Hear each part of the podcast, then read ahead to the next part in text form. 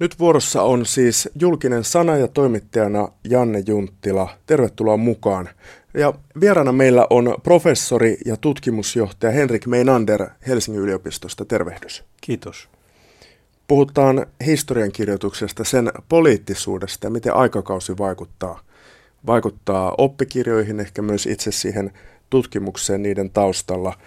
Mä tuota omasta hyllystä kaivelin 80-luvun koululaisen historiakirjoja ja vähän yritin palautella mieliin sitä, että mitäs, miten, minkälainen niin kuin rakenne meille maailmasta kerrottiin. Silloin tuntui, että historian tunnella aloitettiin pyramideista, pyramideista ja hypättiin pari askeleen kautta toiseen maailmansotaan. Sanotaan tästä pohjoisesta yhteydestä tai Itämeren alueen vuosisatasesta kohtaloyhteydestä ei paljon puhuttu. Sitten niin kuin lukiokirjoissa käytiin Ruotsin aikaa, Venäjän valtaa läpi.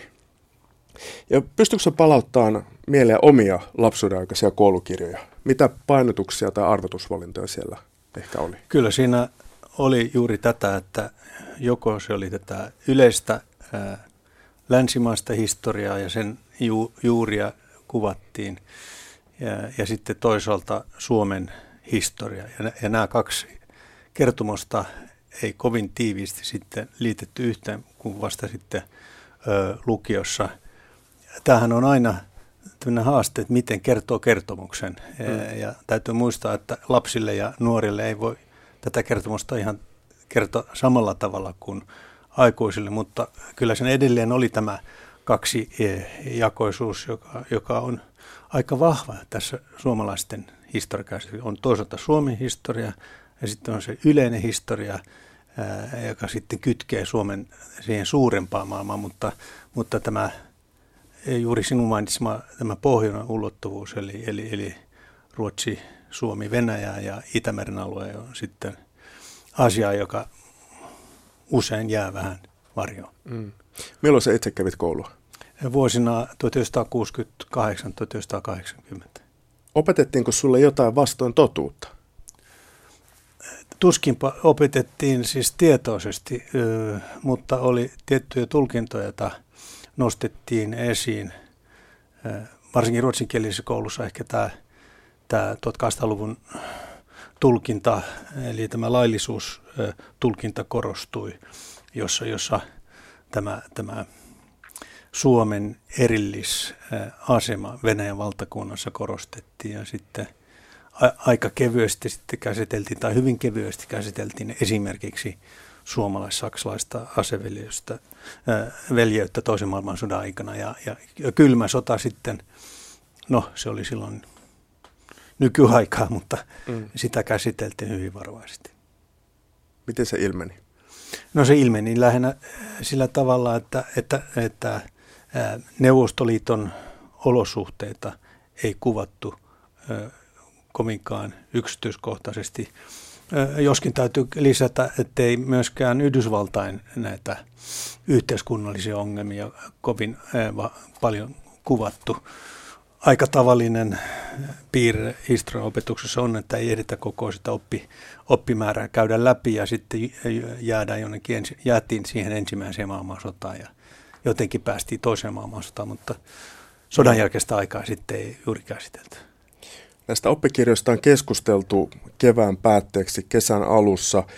Kirjailijaopettaja Arno Kotro otti oman historiakirjansa esiin. Kyseessä on 80-luvun yläastelainen ja oppikirja nimeltä Historia ja me.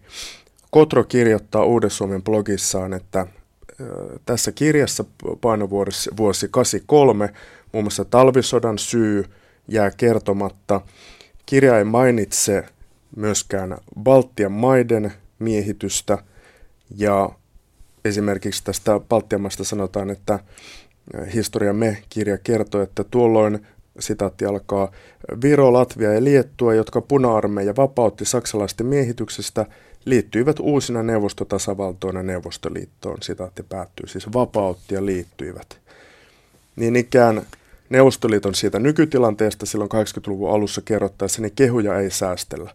Tässä Kotron kolumnissa on monia esimerkkejä, esimerkiksi sitaattikirjasta tietyt talousluvut.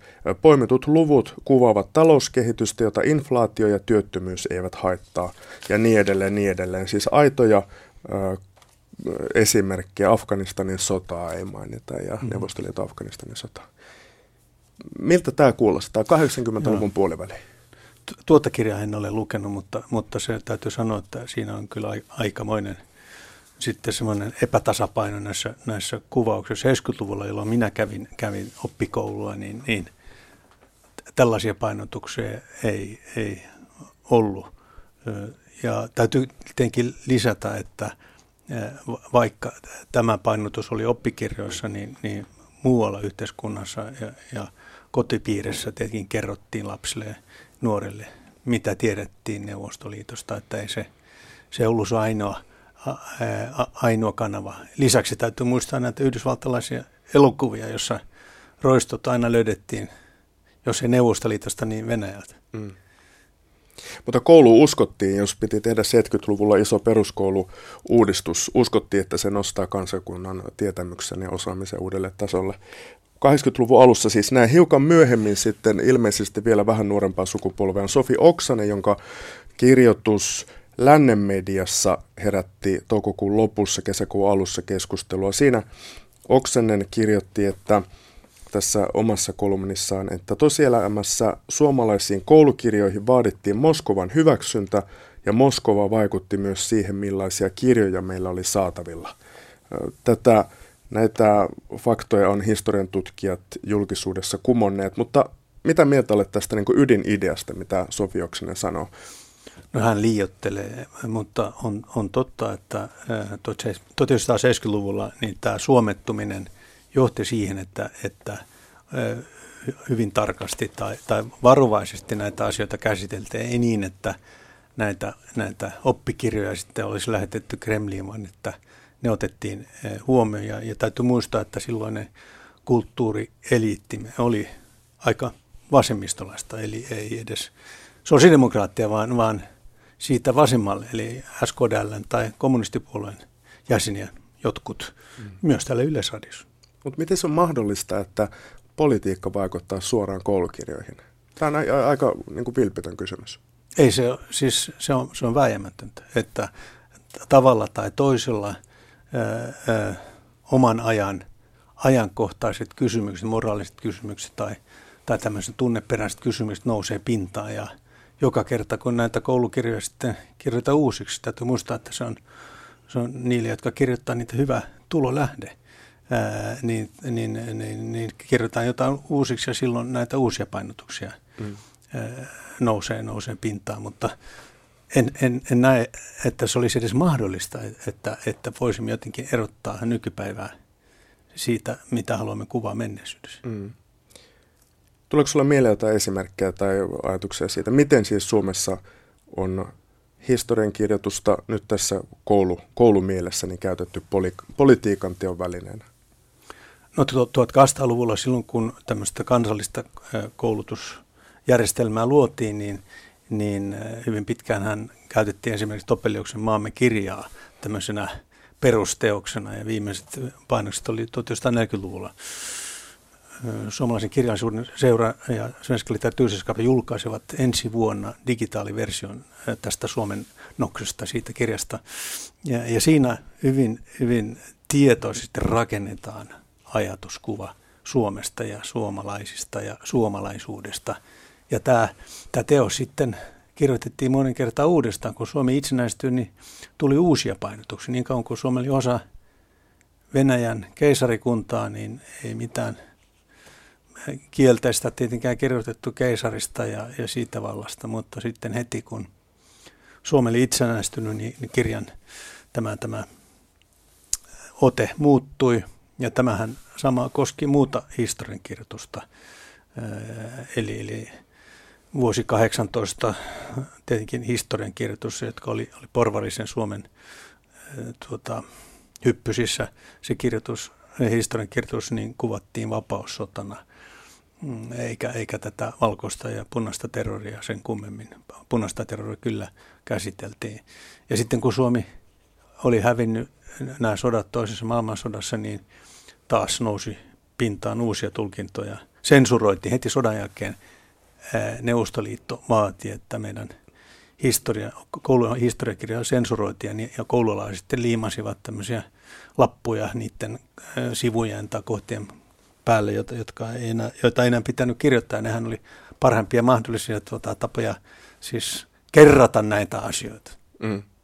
Entä, entäpä sitten lähempänä nykyaikaa, suomettumisen ja tämän Euroopalle avautumisen aikana? Joo, tietenkin suomettumisen kohdalla tässä aikaisemmin puhuttiin tästä, miten Neuvostoliittoa ää, käsiteltiin. Täytyy muistaa, että 20-luvulla taas nämä kuvaukset Neuvostoliitosta oli, oli hyvinkin kielteisiä. En sano, että ää, ne kovinkaan paljon sitten ää, olivat ää, totuuden vastaisia, mutta, ää, mutta tämä niin sanottu ryssän viha oli hyvin avointa. Ja se oikeastaan sitten osaltaan johti siihen, että semmoista sovintoa, ratkaisua ei löydetty Neuvostoliiton kanssa syksyllä 1939, koska kansakuntaa nuoria miehiä ja naisia oli koulutettu 20 vuotta siihen, että, että kun sota syttyy, niin se syttyy mm. Neuvostoliittoon vastaan. Aivan. Ja mutta, sit, mutta, mm. mutta vielä kerran siitä, mm. siis näistä viime, viimeisistä vuosista, 80, nämä ajat, mistä Sofi Oksanenkin puhuu, niin siis aivopestiinkö koululaisia? Se on liikaa sanottu, että aivopestiin, mutta, mutta vältettiin näitä kaikkein vaikeimpia kysymyksiä. Sehän näkyy myöskin Yleisradion tässä ohjelmapolitiikassa, että, että pyrittiin puolueettomuuteen tässä näissä kuvauksissa suurvaltojen näistä mm, kiista, näissä kiistakysymyksissä ja, ja tämä sitten osaltaan johti sitä, että oltiin erityisen varovaisia, kun käsiteltiin Neuvostoliittoa, mutta samalla haluan korostaa, että tämä, se, mitä oli koulujen oppikirjoissa, ei ollut sama kuin mitä opettajat sanoivat tuota, luokan edessä, mm.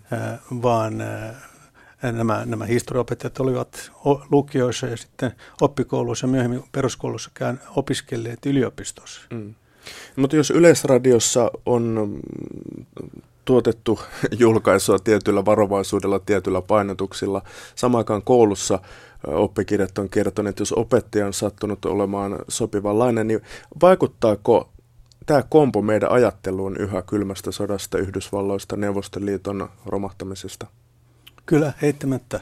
Eli se näkyy esimerkiksi sillä tavalla, miten suomalaiset suhtautuu NATOon, ja, mutta myöskin Venäjään, että, että työttyä tämmöistä varovaisuutta ja sitten tätä, jos verrataan suomalaisten näkemystä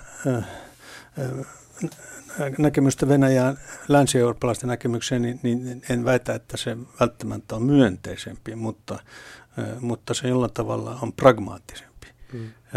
Suomalaiset sillä tavalla yllätty siitä, mitä tapahtuu Venäjällä, niin kuin monet Länsi-Euroopassa, vaan tämä on meille aika tuttu. Koko itäisessä Euroopassa on opiskeltu tätä lukemista rivien välistä, ehkä siis meilläkin jonkin verran. Kyllä, kyllä.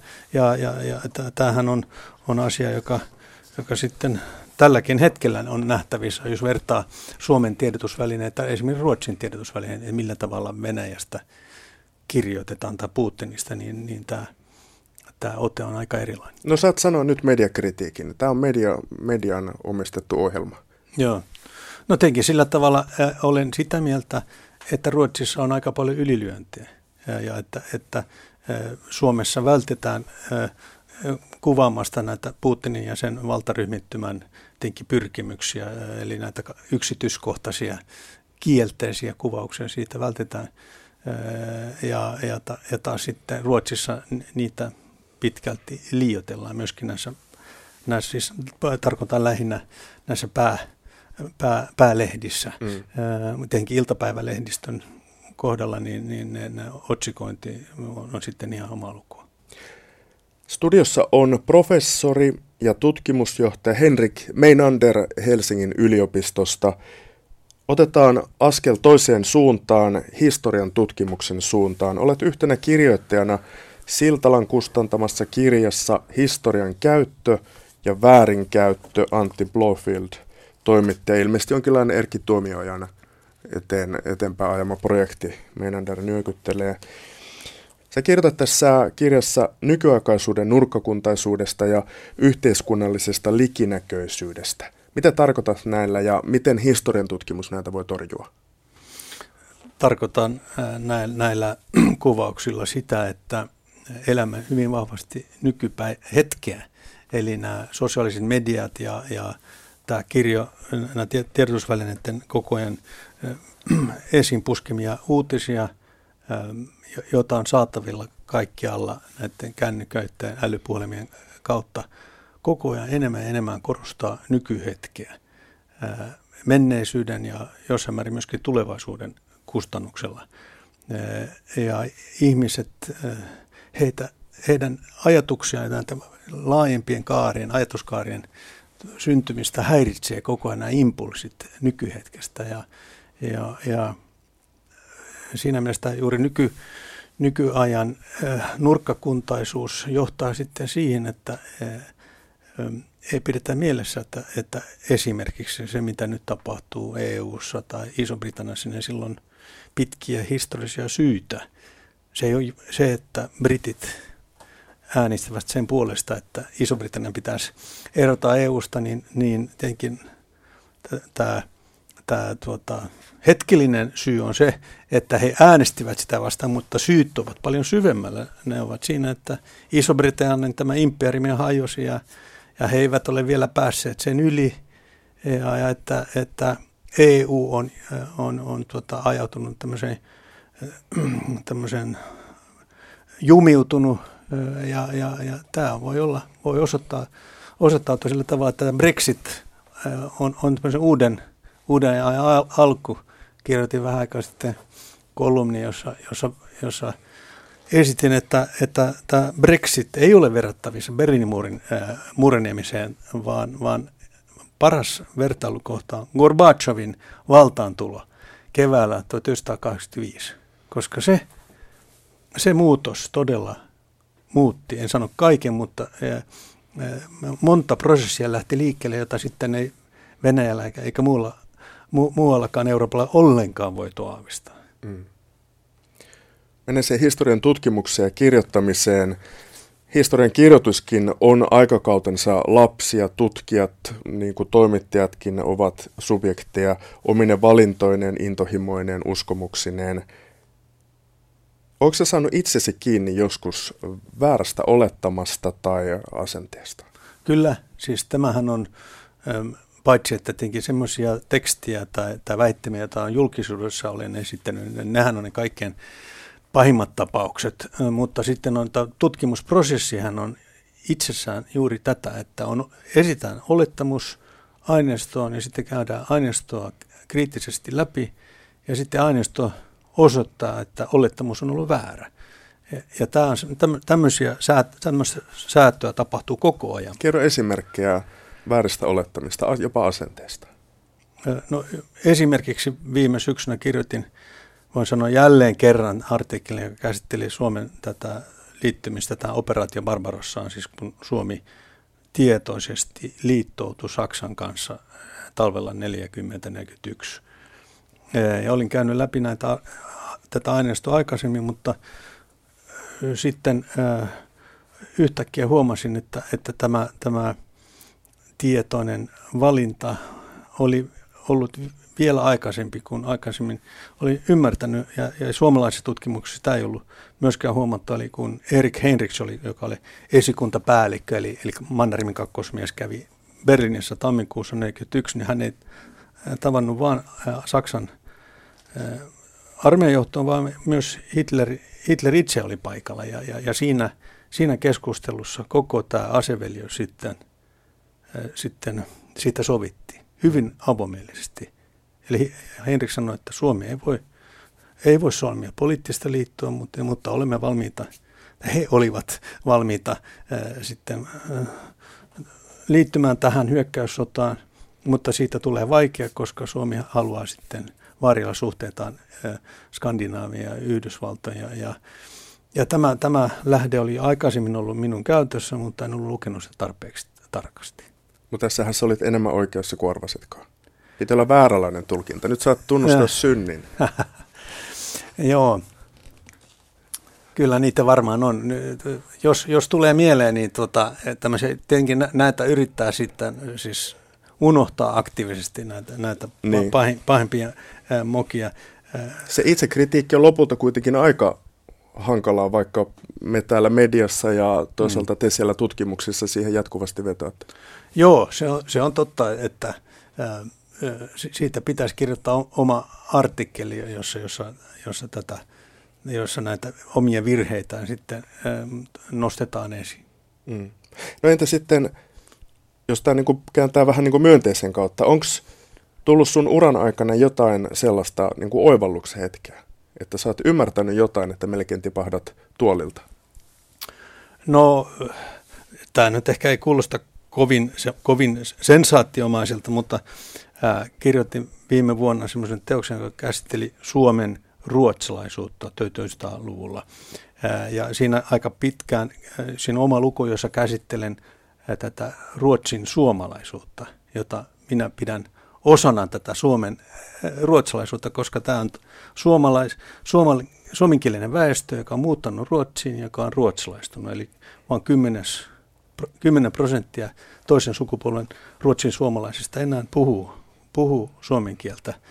Ää, mutta siinä, siinä yhteydessä sitten, kun ää, kirjoitin tätä väestöhistoriaa ja näitä, tätä väestötiedettä, niin oivalsin, että, että että Pohjanlähden ympärille koko meidän Ruotsin ja, ja Suomen rannikkoseudulla on, elää kaksikielinen väestö, joka on, joka on jollain tavalla, tietenkin Suomessa puhutaan paljon ja minäkin tietenkin puhun paljon suomen ruotsalaisista, mutta unohdetaan, että myöskin Ruotsin puolella on, on, on, on merkittävä väestö, joka on kaksikielistä. Ja, ja että tämä ei millään tavalla uusi asia. Kaisa Kepsu, maantieteilijä, on, on kirjoittanut osuvasti, että – oikeastaan on väärä kuvata tätä maahanmuutosta, kuvata sitä maahanmuutoksi, äh, kun kuvataan sitä väestö, väestösiirtoa Suomesta Ruotsiin ja, ja aikaisempina vuosisatoina tietenkin, kun Suomi oli osa Ruotsiin, niin se, oli, se ei ollut mitään maasta muuttoa, mutta, mutta tämä, tämä ikään kuin tämä, tämä se on sellainen pitkä, mm. pitkä prosessi on jatkunut vuosisatoja ja tulee jatkumaan. Nämä on mielenkiintoisia ajatuksia. Mä, mäkin olen niin tempautunut noihin mukaan. Se on ollut vilkkaasti käymässä julkista keskustelua, on tehty TV-sarjoja vähän tästä tematiikasta, olet itse julkaissut. Eikö sekin ole jonkinlainen agenda, että sä oot vuosikausia edistänyt sitä asiaa, että, että Suomi on Ruotsi? Joo, voi sanoa, ja nimenomaan itsekriittisesti voi, voi, on, on, on tärkeää nyt kysyä, että mennäänkö, onko niin kuin, niin, monet, ei, ei vähintään varmaan perussuomalaiset ovat tätä mieltä, että ja, ja, ja, ja netissä minua on kuvattu juuri tällä hetkellä, että RKPn syvä kurkun poika on yksi tämmöinen naseva ilmaisu minusta, joka on, on väärä, koska en ollut se syväkurkun poika, vaan sukulaani kyllä. Mutta joka tapauksessa niin, niin, niin tämä on väijämätöntä myöskin, että historian tutkijana joutuu myöskin näiden epäilyksien tuota, kohteeksi. Ja, mutta tunnistatko siinä? Tietenkin tunnistan, että tämmöinen vaara on olemassa, mutta, mutta vakaa pyrkimykseni on tietenkin välttää näitä tämmöistä, että, että teos, joka ilmestyy tänä syksynä Ruotsissa ensi vuonna suomeksi, niin tätä pyrin eri tavalla kuvaamaan ja sitten lukijat voivat arvioida, että olenko ollut mm. puolueellinen. Puhutaan lisää siis historian tutkimuksen kritiikistä ja ikään kuin sen agendan arvioinnista. Kirjoitit tuossa artikkelissa, että summat vähän näitä tutkimuksen kritiikin vaiheita. 1800-luvun lopussa marksilaiset tutkijat oli niitä kriitikoita. Sitten kritiikki oli linkissä kolonialismiin, naisten tai vähemmistöjen asemaan. Voitko meille avata vähän näitä äh, kritiikin ja uudistumisen vaiheita jollakin esimerkillä? No se on se, että etenkin tämä kritiikki kohdistuu tähän, tähän kansakunnan valtion eliittiin, joka, jolla on etulyöntiasema näissä tulkinnoissa. Ja, ja, ja, ja 1800-luvun lopulla työväenliikkeen älymystö olivat marksisteja pitkälti ja he osoittivat, niin kuin Lenin myös, että oli sel- olemassa selvä linkki kolonialismin ja kapitalismin välillä ja, ja monet globaalitutkijat tänäkin päivänä tätä, tätä korostavat. Ja Eli voi sanoa, että se on myös samalla tämän vallan, vallan kritiikki, va, vallan menneisyyden tulkinnan ää, kritiikki. Ja sitten kun naisasian liike ihan niin kuin lailla rintamalla nousi esiin 1960-70-luvulla, niin myöskin patriarkaattia ja sitä, sitä tulkintaa alettiin kritisoimaan ja jatkuvasti kritisoidaan eteenkin, että tänäkin päivänä, koska eihän se Pohjoismaissa tämä tilanne on, on vähitellen muuttunut, mutta muualla maailmalla tilanne on hyvin samankaltainen kuin sata vuotta sitten, jos ajatellaan naisten ja miesten eri arvoisuutta. Mitä se tarkoittaa historian tutkimuksessa? Millä tavalla se... Niin, mitä se tarkoittaa historian tutkimuksessa? No, se tarkoittaa sitä, että, että historian tutkijat pitäisi tutkia tarkemmin, millä tavalla tätä eriarvoisuutta sitten on ylläpidetty. Ja haasteena on se, että lähdeaineisto on pitkälti miesten tuottamaa ja, ja, ja kuvaa miesten e-, elämää. Ja sama esimerkiksi sukututkimuksessa, jos otetaan niinkin, niinkin arkipäivänä asia, että ihmiset, ihmisiä kiinnostaa heidän esi-isät. Ja biologisesti joku esi-isä viisi sukupolvea taaksepäin, hän on, on hyvin, hyvin tota, kaukainen sukulainen, kun taas meidän äidinäiti tai hänen siskonsa on paljon lähempiä su- sukulaisia biologisesti, mutta kuitenkin me, me jollain tavalla näemme, että tämä esi-isä on tämä tärkeä. Mm, kiinnostava näkökulma. Kansallisromantiikan ajasta usein sanotaan, että se on värittänyt meidän käsitystä. Silloin on Juhana Herttuet ja Katarina Jagellonikat löydetty uusiksi ja tehty komeiksi tarinoiksi. Miten tämä aika värittää, tai väritti historiankirjoja ja suomalaisten omakuvaa?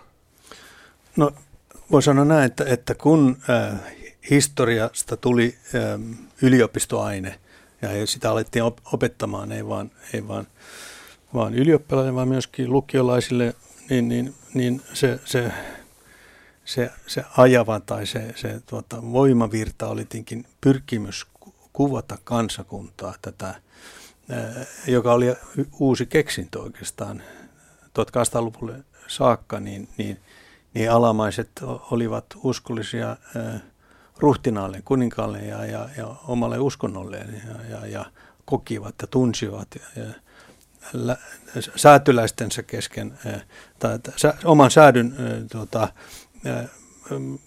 sitä, sitä lojaliteettia, mutta sitten kun, kun alettiin luomaan kansallisvaltiota, niin kansallisvaltio tarvitsi tämmöisen ideologian tuekseen ja, ja, ja historia oli siinä – jos ei paras, niin hyvin tärkeä tämmöinen tukipilari, tämä instrumentti siinä, jossa luotiin tämä kuviteltu ö, yhteys, niin kuin Benedict Anderson, brittiläinen tu, ö, historian tutkija, on sen, sen, sen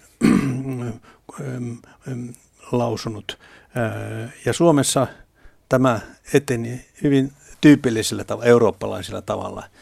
Historian professorit Sakarias Topelius, Yrjö Koskinen – ja heidän oppilaat sitten innokkaasti kirjoittivat Suomen historiaa tällä tavalla. Oli eri painotuksia.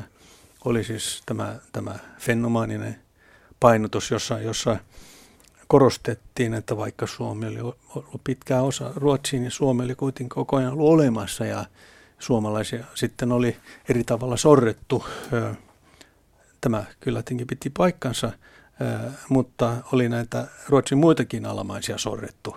Mm. Että ei se ollut vain suomalaisten etuoikeus tulla sorretuksi, vaan kyllä norrantilaisia ja smolantilaisia ja, ja varsinkin skoonelaisia sorrettiin Ruotsin valtakunnassa, jos katsoi sitä niin kuin vallan käytön näkökulmasta. Sitten oli, oli tämä enemmän ää, svekomaaninen liberaali tulkinta, joka korosti tätä jatkuvuutta Ruotsin ajasta, jossa, jossa pääpointtina oli oikeastaan tämä, että vaikka Suomi oli liitetty Venäjään, niin, niin Suomi jat, jatkoi tätä ruotsalaista tietään, eli, eli Ruotsin lait pysyvät voimassa ja jäimme luteraaneiksi ja, ja, ja, ja sitten sen kaupankäynnin ja kielen ansiosta niin olimme, olimme edelleen osa tätä pohjoismaista yhteisöä.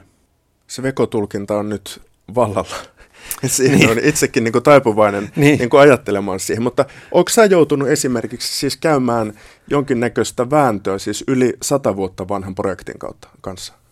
Että tarkoitatko omia tulkintoja? No tietyllä jo. lailla siis, että näkyykö, näkyykö ne käsitykset sieltä 1800-luvun lopusta niin kuin edelleen meidän omakuvassa, historiankirjoituksissa, tutkimuksessa jopa? Kyllä näkyy sillä tavalla, että, että niitä kuvataan liian yksiselitteisesti, koska ei Suomi 1800-luvun lopulla ollut vaan sellainen yhteiskunta, jossa, jossa, jossa tätä laki, laki eh, ohjasi yhteiskuntakehitystä, vaan samanaikaisesti monet etulinjan tutkijat, kuten Osmo Jussila ja Matti Klinge ja Max Engman, ovat korostaneet sitä, että Suomen tämä, tämä imperialistisin kausi vuosina 1830-1890 olivat, olivat kovin erilaisia ja, ja, ja, ja Suomi, Suomi hyötyy siitä, ei vain sillä tavalla, että Suomi alkoi teollistumaan, vaan suomalaisille tämä, tämä kytkös tähän maailmanlaajuisen imperiumiin oli, oli, oli, oli myöskin asia, joka muutti ja, ja, ja, ja, ja, ja muokkasi meidän esi-esimme käsityksiä, mutta tämä, tämä kuulostaa monimutkaiselta, mutta ää, ihmisten ja kulttuurien tämä, tämä tuota, kudos, niin se, se ää, koostuu mon, monesta eri tämmöisestä langasta ja ne ei välttämättä ole yhteensopivia. Eli on olemassa historiallisia prosessit, jotka on käynnissä samanaikaisesti, ne voi, voi, voi ikään kuin ohjata asioita päinvastaiseen suuntaan. Jos otetaan taas EU-esimerkkinä, niin on, EU on olemassa sekä semmoisia voimavirtoja, jotka johtavat kohti poliittista unionia, mutta sitten on hyvin vahvoja tällä hetkellä voimavirrat johtavat tämmöiseen pirstoutumiseen, joka on, on hyvin vaarallista. Professori Henrik Meinander, kirjoitat myös tuossa artikkelissa, että opetuksessa – Tämä kansallinen tarina on korostunut ja sen lisäksi tähän kehyskertomukseen on kuulunut Suomessa siis Suomesta kerrottaessa antiikin perintö, pohjoismainen luterilaisuus ja Länsi-Euroopan kehitys. Nimitä tätä kehyskertomukseksi. Mitä näiden tilalla siis olisi voinut olla?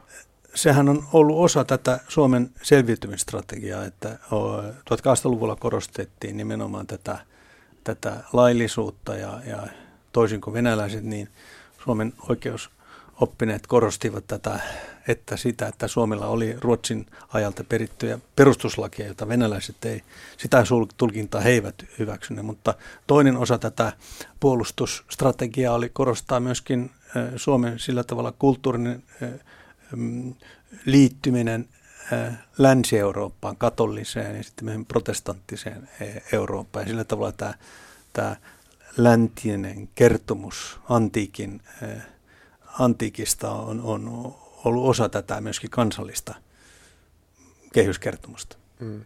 Se on kumma muuten, että se tarina on sitten kauhean erilainen vaikkapa.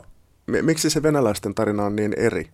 Pietari eurooppalaisena mm. suurena valtiona valtava vaihdanta ollut, mm. vaikkapa siirtolaisuus Sveitsistä Pietariin ja minkälaiset kauppayhteydet ollut Pietarin ja Saksan välillä. Joo, siinä voi kuitenkin sanoa, että, tämä ortodoksinen tulkinta, siis ortodoksisessa uskonnossa tai teologiassa antiikin perintöä ei, ei ollenkaan hyväksytä.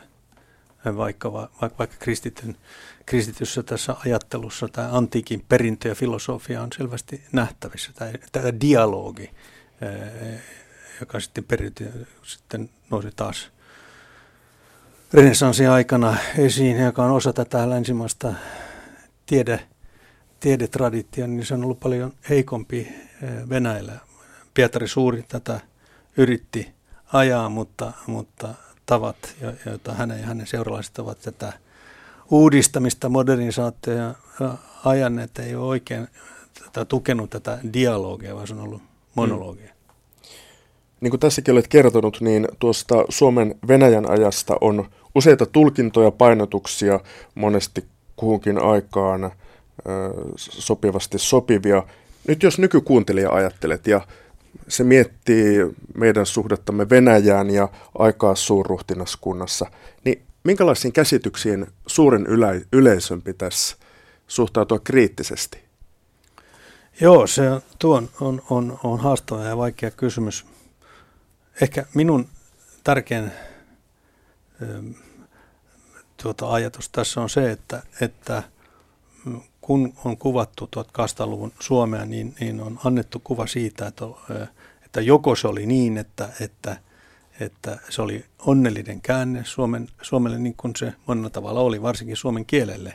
Ja myöskin sillä tavalla, että Suomesta sitten kehittyy tämmöinen erillinen puskuri, puskurivaltio, joka sitten lopulta oli tämmöinen tietoinen tai poliittinen äh, subjekti, mutta, mutta äh, samallahan tapahtui myöskin muita tämmöisiä, äh, tämmöisiä prosesseja, eli, eli Itä-Suomi vahvasti sitten kytkeytyi Pietariin. Ja, ja, ja nämä, nämä asiat, jotka sitten lopulta johtivat siihen, että Suomi itsenäistyi 1917, niin, niin hyvin helposti nähdään liian johdonmukaisen, että joka askel, joka vuosi Suomi kehittyy kohti, kohti sitä pistettä, jolloin voitiin todeta, että nyt Suomi on aika itsenäistyä.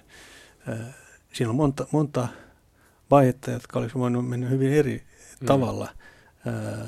Maantiede tässä oli se, joka sitten – oli, oli Suomelle suotuisa myös. Putin muuten mainitsi tuolla Niinistö-tapaamisella tämän Suomen tulevan juhlavuoden. Minkälaiset intressit Venäjän nykyjohdolla voisi olla meidän historian kertomuksemme suhteen? Jotenkin Venäjällä mielellään myöskin historian tutkijat mielellään haluavat korostaa sitä, että, että se oli, oli bolshevikien ansiota, että Suomi itsenäistyi. Voi sanoa, että, että sinänsä ovat oikeassa, että ei, ei, ei Suomen valtiojohto tai senaatti olisi tätä päätöstä tehnyt, ellei bolshevikit olisi anastaneet vallan Petrogradissa, mutta, mutta äh, sitten täytyy muistaa, että bolshevikit olivat aktiivisesti mukana myös tukemassa äh, meidän punaisia näitä vallankumouksellisia äh, vuonna 1918 ja, ja, ja motiivi ei ollut se, että he olisivat halunneet, että Suomi olisi kehittynyt itsenäiseksi sosialistiseksi valtioksi, vaan, vaan, vaan ajatuksena oli, että, että, että tämä maailman vallankumous olisi sitten levi, levinnyt Suomeen, ja, mutta varsinkin Saksaan. Ja tässä, tässä vedetään mutkat, mutkat suoriksi, mutta on, on luontevaa ja, ja oli arvattavissa, että Venäjällä täh, tähän, tähän, tuota, tähän viitataan Suomessa kyllä tähän ei ymmärtääkseni ole kovin, kovin vahvasti mm. reagoitu. Kirjoitat, että tuo Venäjä-tendenssi vaikuttaa yhä tutkijoiden työpaikan tai apurahojen saantiin Suomessa. Se on aika kova mm. väite tuossa artikkelissa. Perustele. Tällä tarkoitan sitä, että, että vaikka nykyään korostetaan sitä, että pitäisi kuvata Suomea laajemmassa kehyksessä, niin, niin esimerkiksi näissä tutkimuksissa, jotka koskee Suomea ja Neuvostoliittoa toisessa maailmansodassa, niin edelleen fokusoidaan aivan liian paljon Suomen ja Neuvostoliiton välisiin asioihin, kun, kun taas nämä, nämä, nämä ratkaisevat suuret kysymykset eivät oikeastaan ole semmoisia, jossa Suomella oli mitään ratkaisevaa tota, suurta merkitystä, vaan se oli joko Saksa tai, tai Yhdysvallat, jotka sitten – Esimerkiksi kun Teheranin näissä, tässä suurvaltakokouksessa marras-joulukuussa puhuttiin lyhyesti Suomesta, niin, niin tota, tämä oli, mm. Su, Suomi nähtiin vaan tämmöisenä pelinappulana koko, koko tässä, tässä pelissä. Ja Eli tutkimus on sun mielestä tuossa kohdassa vähän vinossa? Tutkimus on edelleen hyvin kansallista. Tämä, vaikka, vaikka pyritään kuvaamaan asioita eurooppalaisesti, niin, niin, niin haetaan koko ajan selitystä, jossa Suomi olisi jotenkin tämä, tämä toinen osapuoli tässä, tässä, ää, tässä, tässä kysymyksessä, vaikka Suomi on vain, vain maantieteellinen alue. Esimerkiksi toisessa maailmansossa on se, että Suomi ää, vedettiin mukaan toiseen maailmansotaan johtuvaan siitä, että olemme, olimme ja olemme niin lähellä Pietari. Ja, ja samalla tavalla Tanska ja, ja Norjan miehitys, Saksa miehitti Tanskan ja Norjan, ei siitä syystä, että ne sinänsä olisi ollut tärkeää, vaan ne, Saksan pyrkimys oli suojata tätä raudan, rautamalmin tuontia Ruotsista. Mm. Ja koko sota siis Pohjois-Euroopassa oli, oli sota, joka ei ollenkaan, jossa, jossa pohjoismaisten kansojen tulevaisuus tai, tai niiden poliittiset rajat oli aivan toisia. Mm. nimitä tätä metodologiseksi nationalismiksi, siis eli että siinä itse tutkimuksessa on jotain nationalismia, se, se kansallinen katse. Mitä haittaa siitä on? No se, sillä, se haittaa juuri siinä, että, että, että unohdetaan, että useimmat asiat, jotka tapahtuu, täällä meillä nyt, niin niiden alkuperä ei ole Suomessa. Ja niiden seuraukset eivät yksinomaan koske Suomea, vaan useimmat asiat. Se on aivan kuin sää täällä Suomessa, että kylmän sodan aikana, kun oli säätiedotus, niin siinä näkyy vain Suomen kartta. Suomi oli niin kuin, oli, oli sa, saareke jossain valtamerellä ja, ja jostain vaan ne, ne pilvet ja, ja, ja aurinko saapui ja sitten poistui. Nyt, tällä hetkellä kuitenkin säätiedotuksessa nähdään koko Euroopan kartta ja nykyään jopa mm. maailmankartta. Vähän samanlainen tämmöinen, tämmöinen ähm, nurkkakuntaisuus oli, oli nähtävissä ja se, se on tuota, haasteena on se, että kun ollaan kerrottu tätä kertomusta, kansallista kertomusta niin monen kertaan, niin miten avaamme näitä ikkunoita ja näitä perspektiivejä, jotta suomalaiset ja muut kansakunnat, Ruotsissahan tämä tendenssi on vielä vahvempi.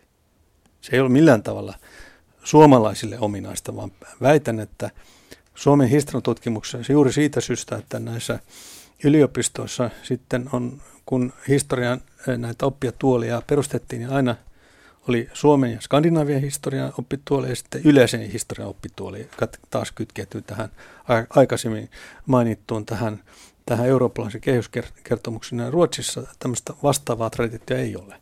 Hmm. Ja se näkyy tällä hetkellä ruotsalaisen historiatutkimuksessa hyvin vahvasti fokusoitu ruotsalaiseen tähän historia. Mutta Eurooppahan on tämmöinen nurkkakuntien yhteenliittymä. Siis näitä nurkkakuntaisuuksia ja oman napan kaivelua aivan keskellä tuossa Eurooppa, missä voisi kuvitella, että siellä Heidelbergissä saksalainen iloisesti vilkuttaa Ranskan suuntaan, niin tuskin vaan. Ö, mitä jos onkin niin, että tämä globalisaatio ja jatkuva integraation korostaminen onkin vain elitin ismi, jonka kansa on nyt päättänyt kumota?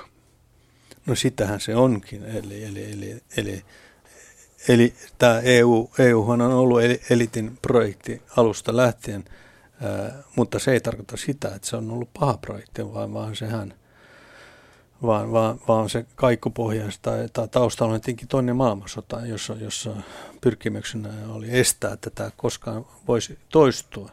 Ja tämä on edelleen se EUn tär, tärkein, tärkein tämä ideologinen sanoma, jota jota unohdetaan tällä hetkellä ja olen aidosti siitä huolestunut, mutta se ei koske vain tätä rauhaa, vaan myös, vaan myös näiden kansallisvaltioiden demokraattisia instituutioita, jotka, jotka, jotka ovat vaarassa, jos tämä kansallismielisyys, tämä nationalismi korostuu liikaa, koska silloin nousee pintaan tämmöiset, tämmöiset erilaiset tämmöiset ennakkokäsitykset ei vain naapureista, vaan myöskin vähemmistöistä.